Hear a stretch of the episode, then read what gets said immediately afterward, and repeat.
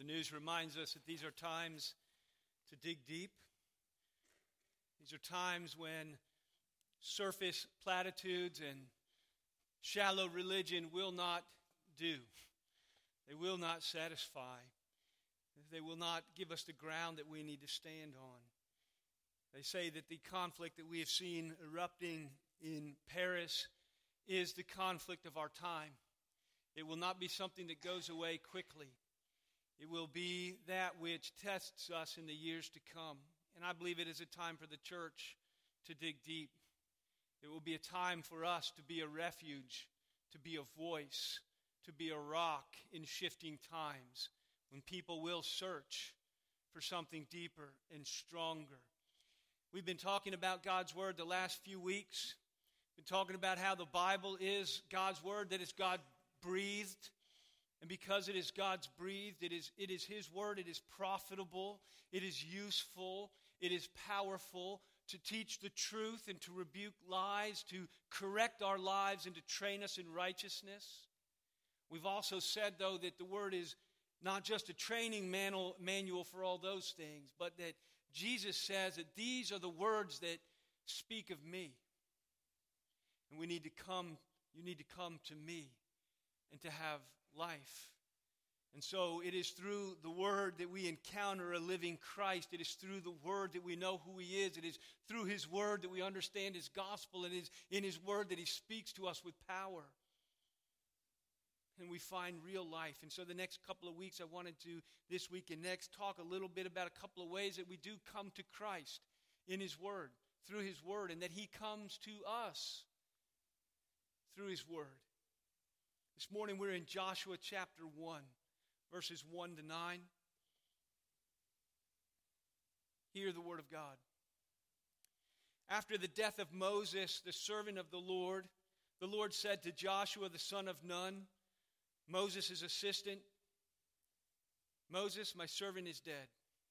And now, therefore, you arise and go over the Jordan, you and all of this people, into the land that I am giving to them and to the people of Israel. Every place that you set the sole of your foot will tread upon that I have given to you, just as I promised to Moses. And from the wilderness and this Lebanon as far as the great river Euphrates, all of the land of the Hittites, the great sea toward the going down of the sun shall be your territory. No man shall be able to stand before you all the days of your life. Just as I was with Moses, so I will be with you. I will never leave you.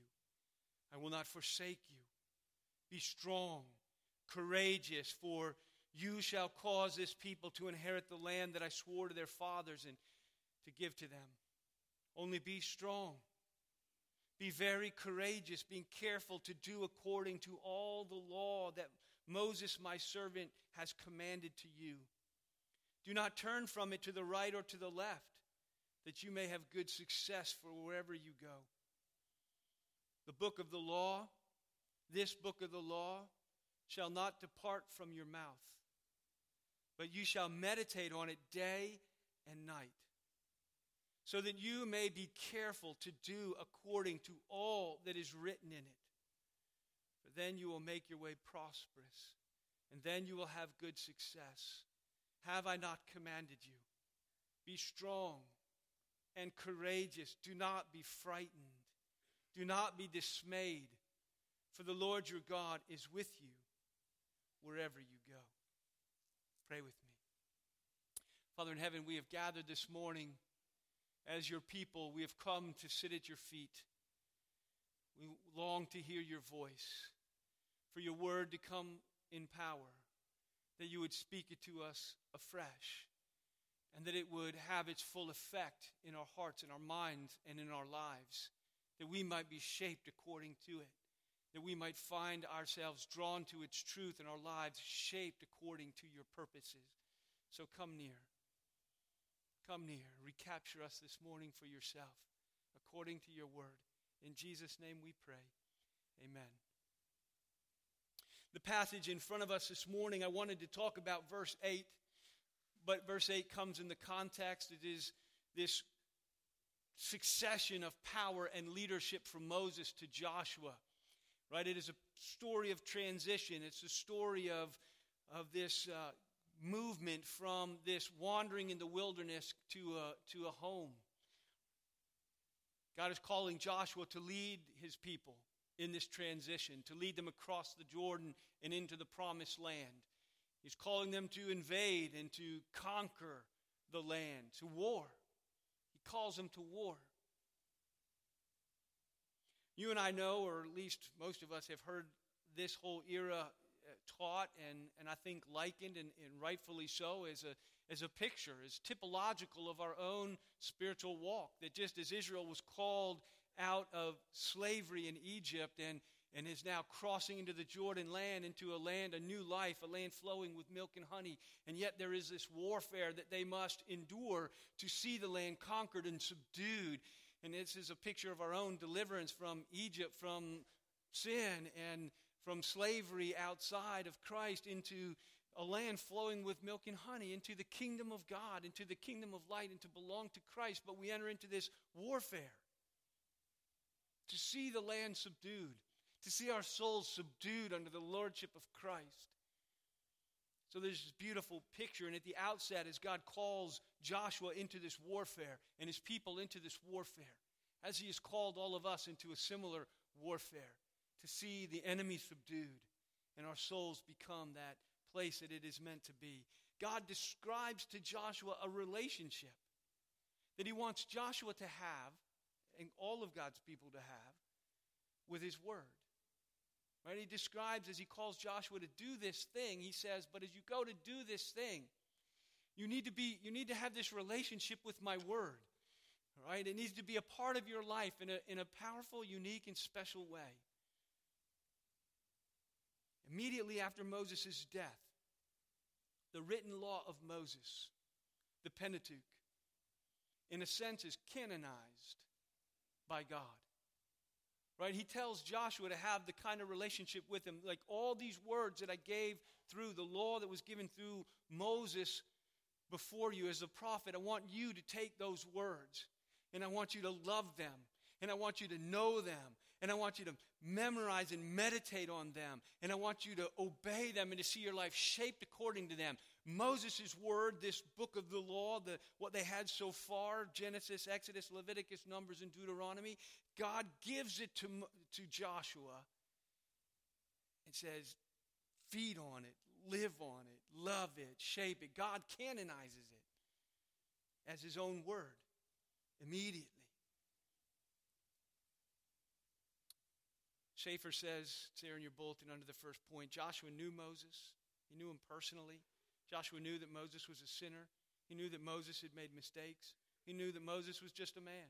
Nonetheless, immediately after Moses' death, Joshua accepted the Pentateuch, the first five books, the writings of Moses, and he accepted it not just as the writing of Moses, but as the writing and the Word of God. To be loved and treasured, absorbed, lived so these commands to Joshua, as I was looking at these, we'd say, well, that's interesting. God gave them to Joshua. But as you look at this passage, one of the ways that I'm comfortable coming to it and taking it and applying it as, as promises and commands to us where we are in our moment is almost every one of these promises and commands is repeated throughout the life God's, of God's people throughout the Bible.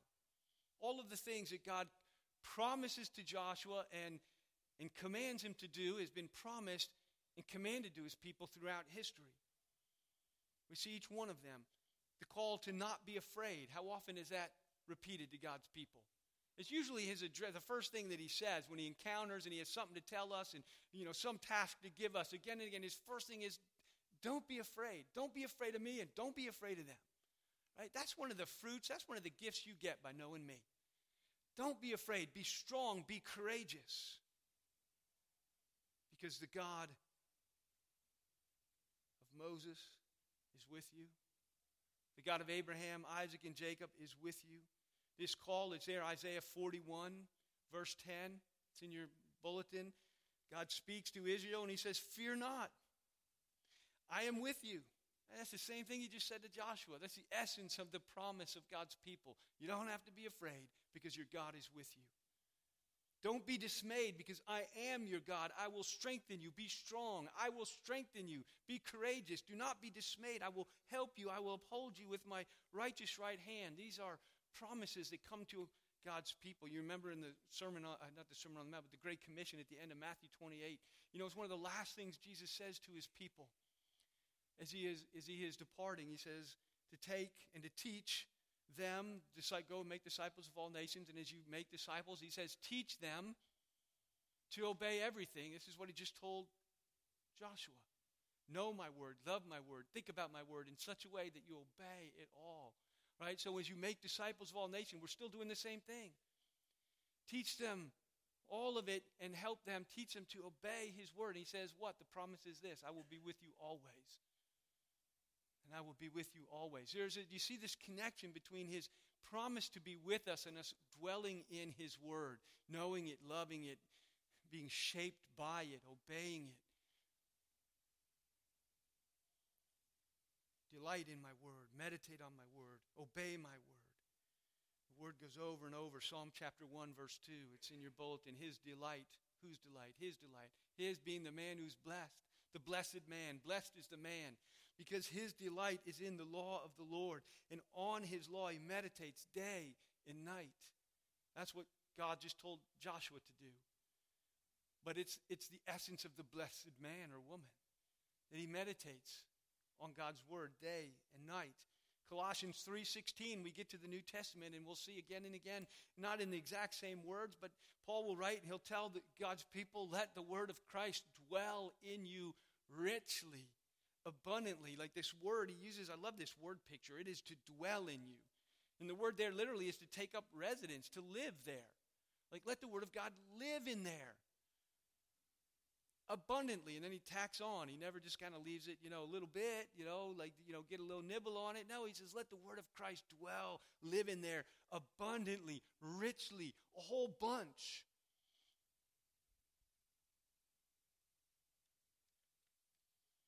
It's the same picture that God has given to Joshua. The kind of relationship that God's people are to have with his word that he has given to us through Moses and through all those who follow. But he has given it, he takes that and he gives it to Joshua. He says this needs to be a huge part of who you are, a huge part of your inner life, a huge part of your soul. You're to have this relationship to it. It's James Montgomery Boice there in your bulletin. He says not only was Joshua to possess the Bible in a technical sense, but he was to possess it personally. And I love that as I read it because I, I, my, my first thought is, you know, that is what's wrong with us so often. That's what's wrong with the church so often. We possess the Bible in a technical sense. It's a great manual of truth and justice. It's a great manual of, of morality to proclaim to the world and to do. We, we, we hold it in this technical sense. We have this great resource of, of truth to stand on. But doesn't come home in the way that it's supposed to. We possess it that way, but we don't possess it personally.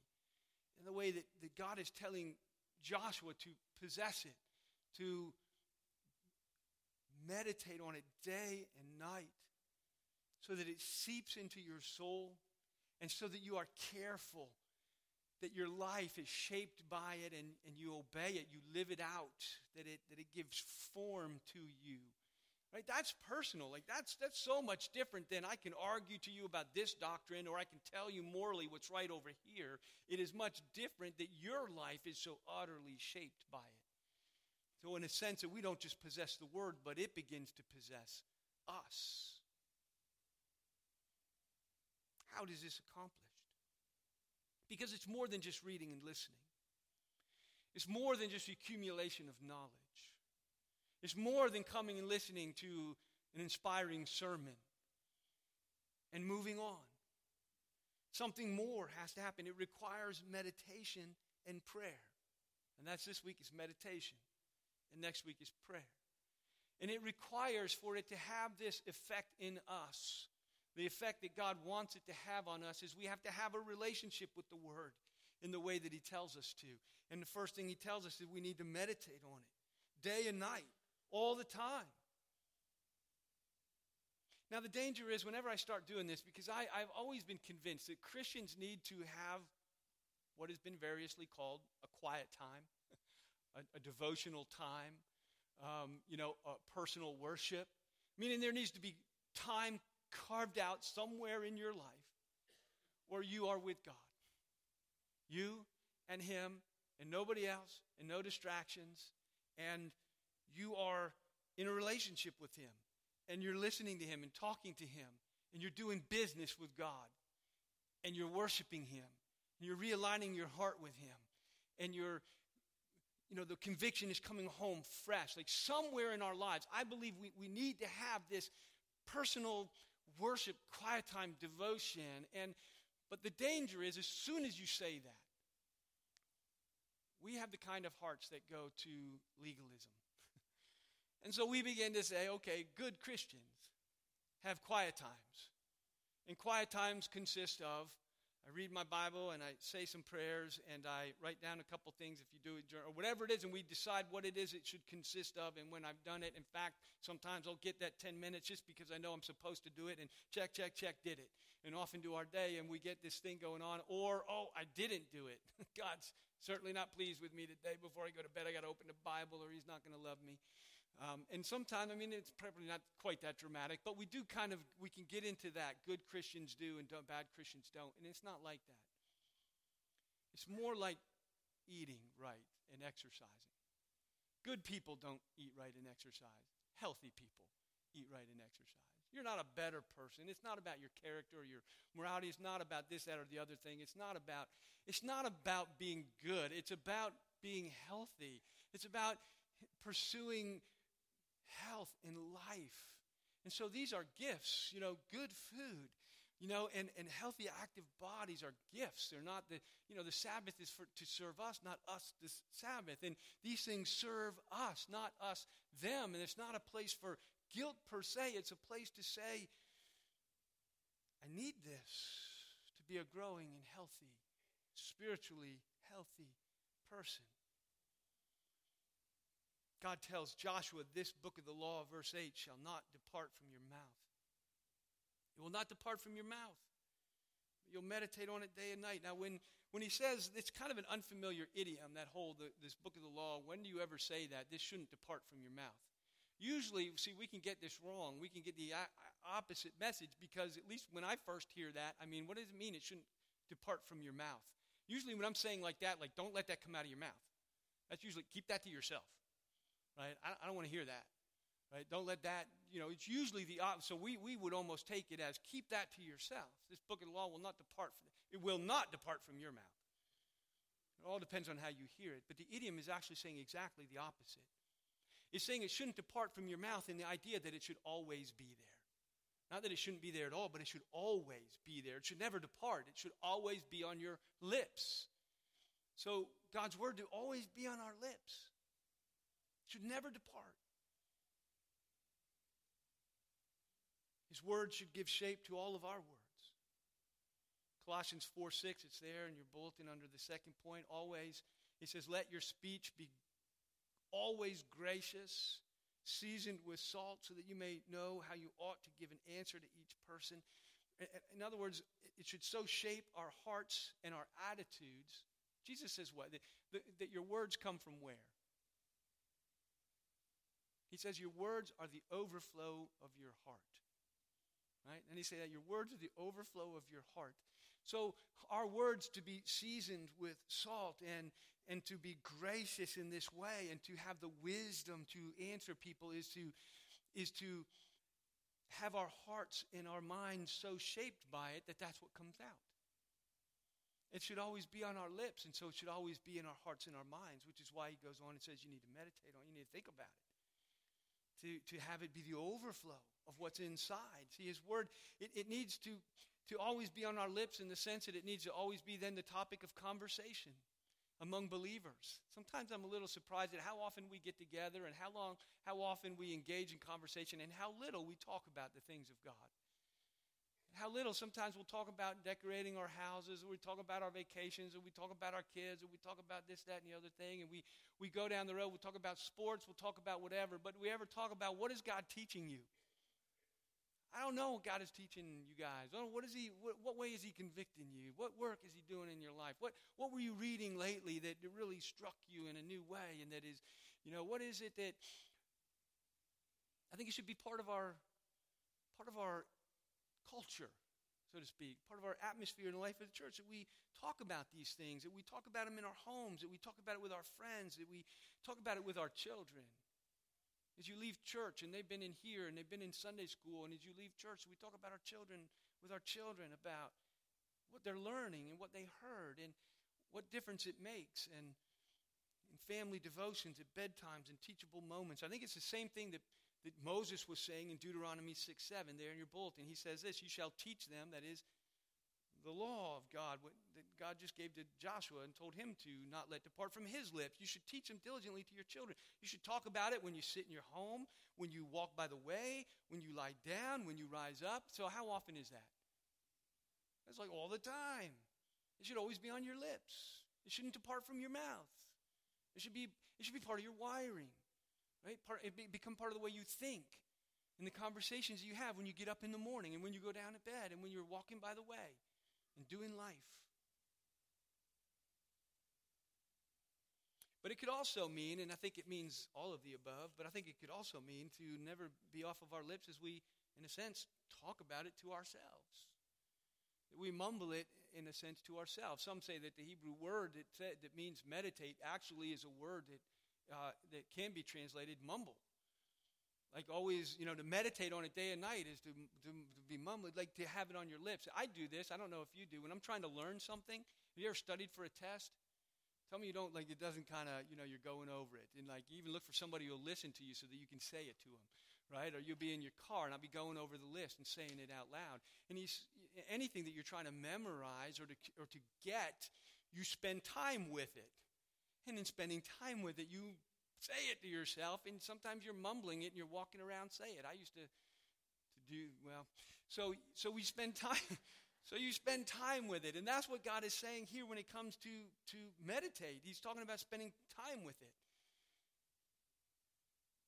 Some of us are intimidated by that word.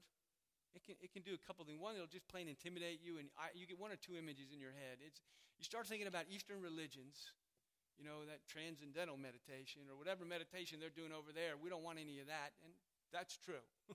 but they don't have a corner on the market.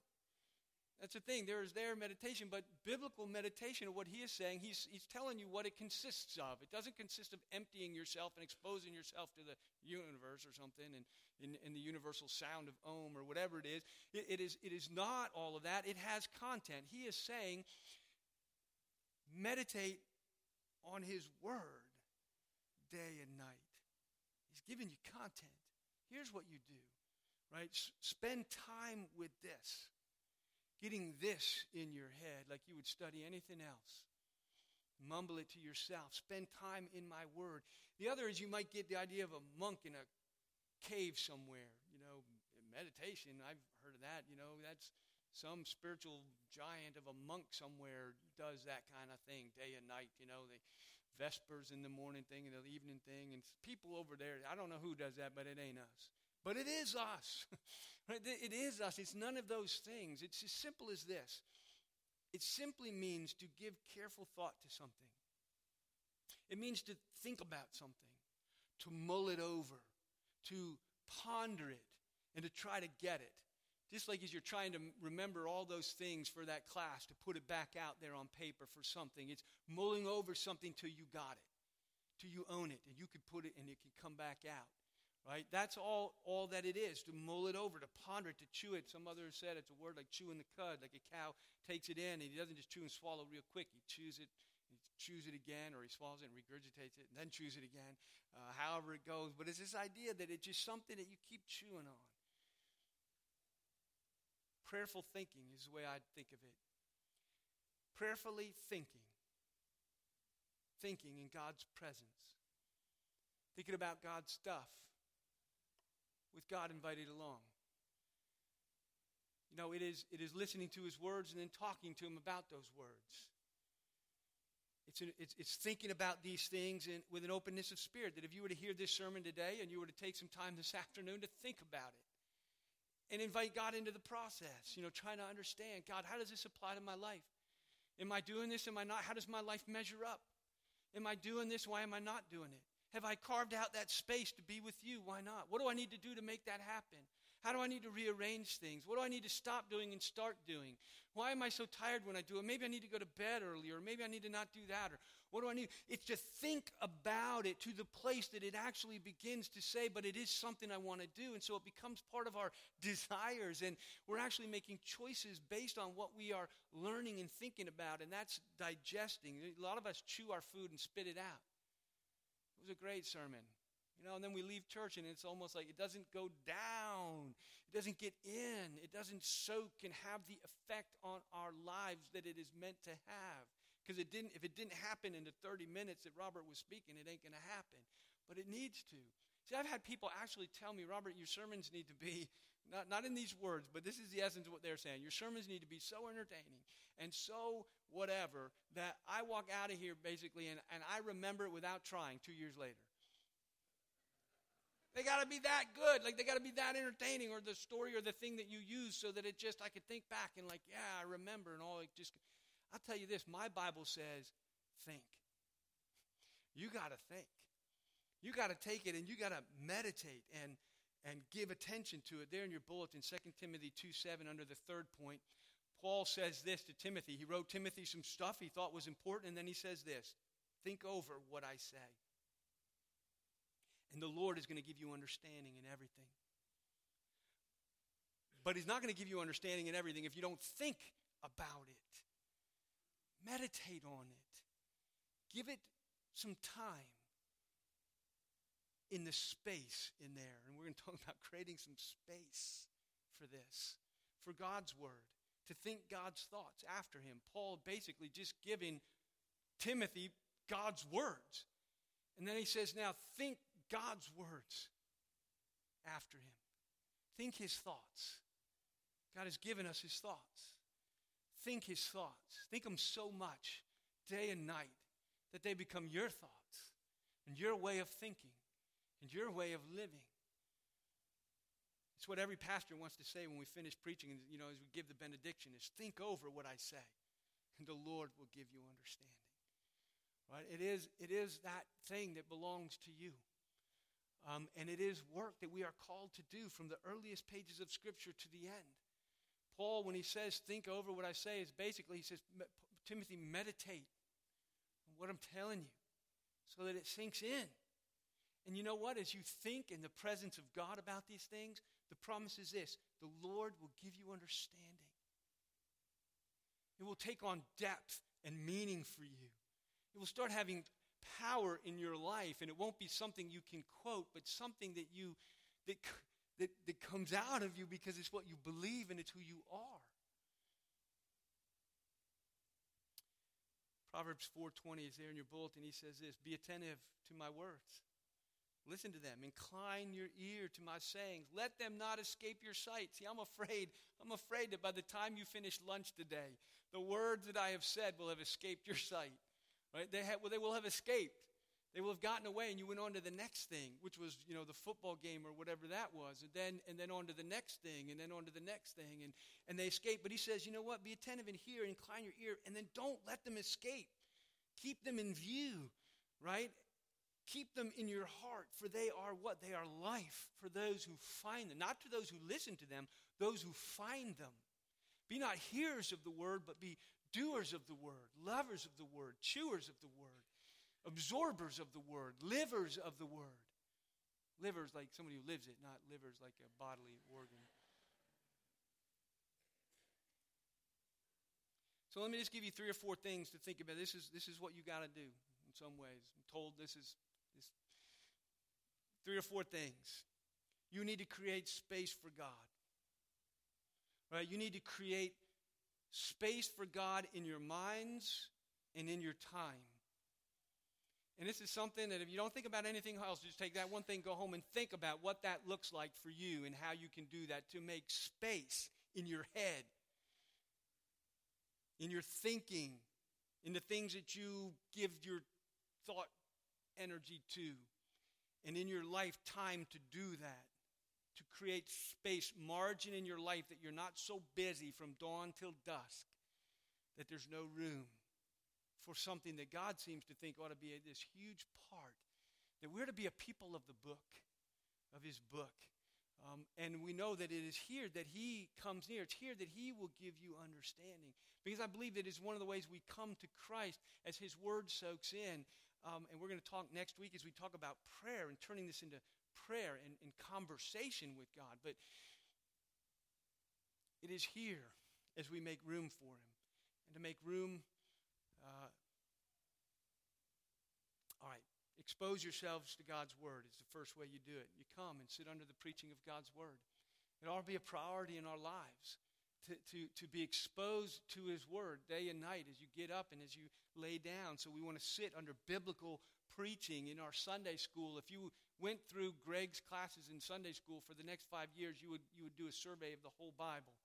It's doing a flyover, but it's got a little, you know, it's not, it, it, goes down a little, you know, it's not the deepest. And I would say then you need to go in your personal reading in your small group and go deeper. But he's doing a good job of saying to expose you to all of God's word in a basic understanding and, and the flow of redemptive history and, and the way so that you know where to hang things as you learn them and hooks on them. Um, but that, that, that's like, it's like going to class. It's like going there and sitting and exposing yourself week after week, month after month, year after year, exposing yourself to God's Word that you might get a better understanding of it. Um, but then taking it down in small group, we're studying Colossians. Very often we're studying books and reading books that are based on the Bible and are applying some element of biblical teaching. And that's all good. That's where we take it home. We need to read it ourselves. You need to sit under it and read it in big blocks. That can be a Sunday school, but you need to study and to meditate on it in smaller bites, to go over and over something. You know, I do this in, in various ways. There's a chair in my living room that I sit in. My wife, her chair is across the room.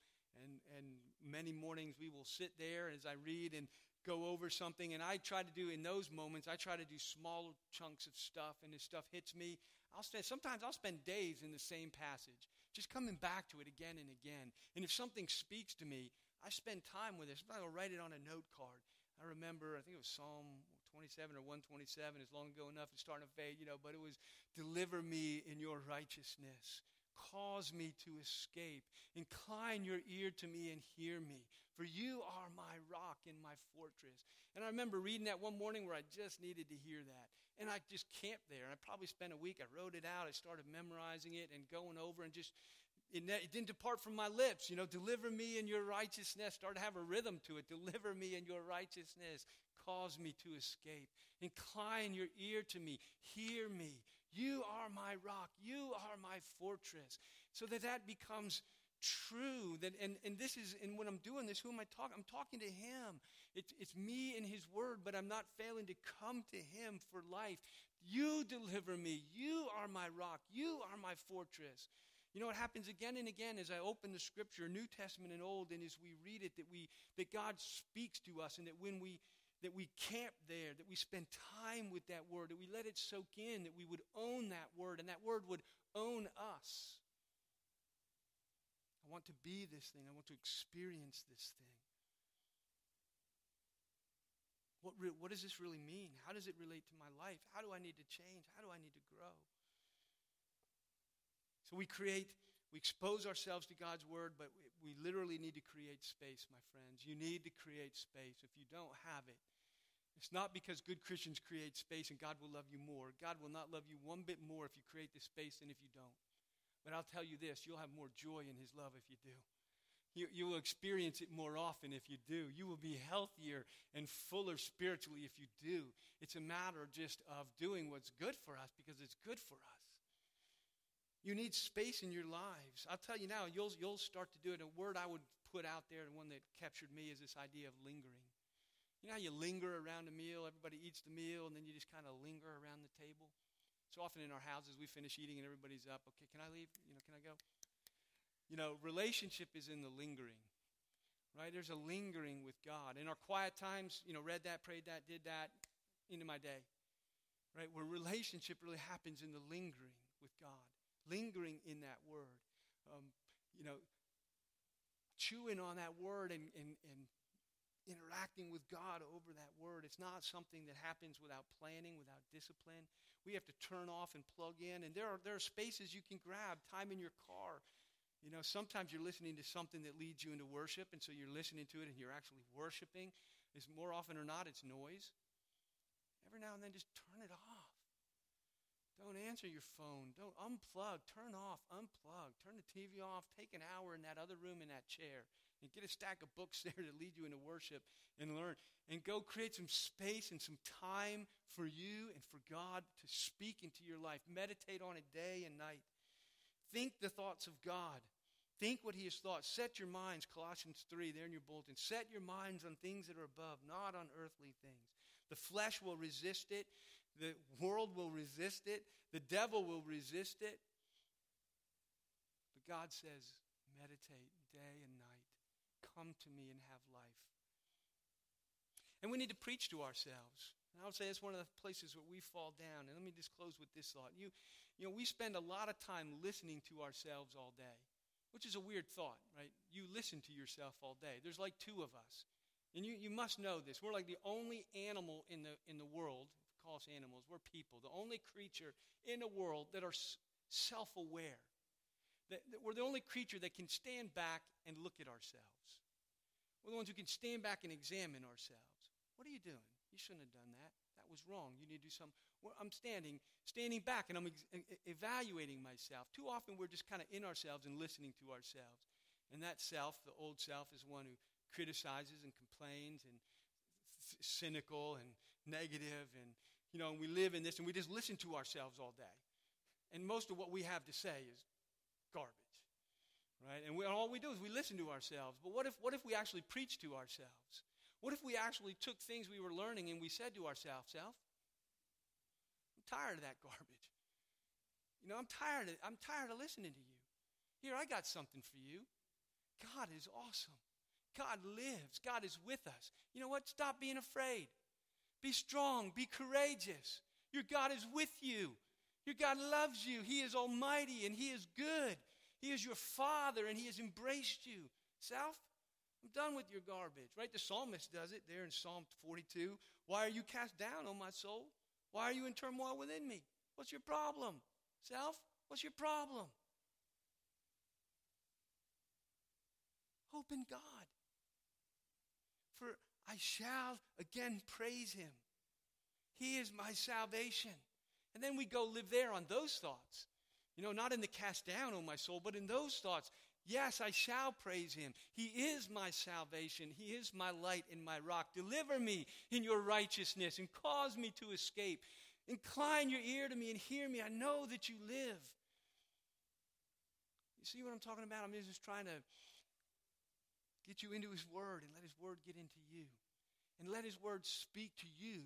And to stop listening to yourself and to start listening to God. See, and this is the thing. You, you know this? That from the time you get up, if you're not sleeping, to the time you go to bed, there's a conversation going on in your head. There just is. And whenever somebody says, What are you thinking about? and you say, Nothing, you mean nothing I want to tell you. because you are thinking. The, the brain, there's no neutral in brain. There's no blank space. It, it, there, there just isn't. You're always thinking about something. And the question, my friends, is what are you thinking about? God says, meditate day and night. When you rise up, when you walk in the way, when you sit down, when you go to bed, He says, think about these, whatever's true, whatever's lovely, whatever's noble, whatever's right, whatever's pure. Think about these things, and the God of peace will be with you. Father in heaven, we confess that too often we let reign in our hearts things that ought not to reign there.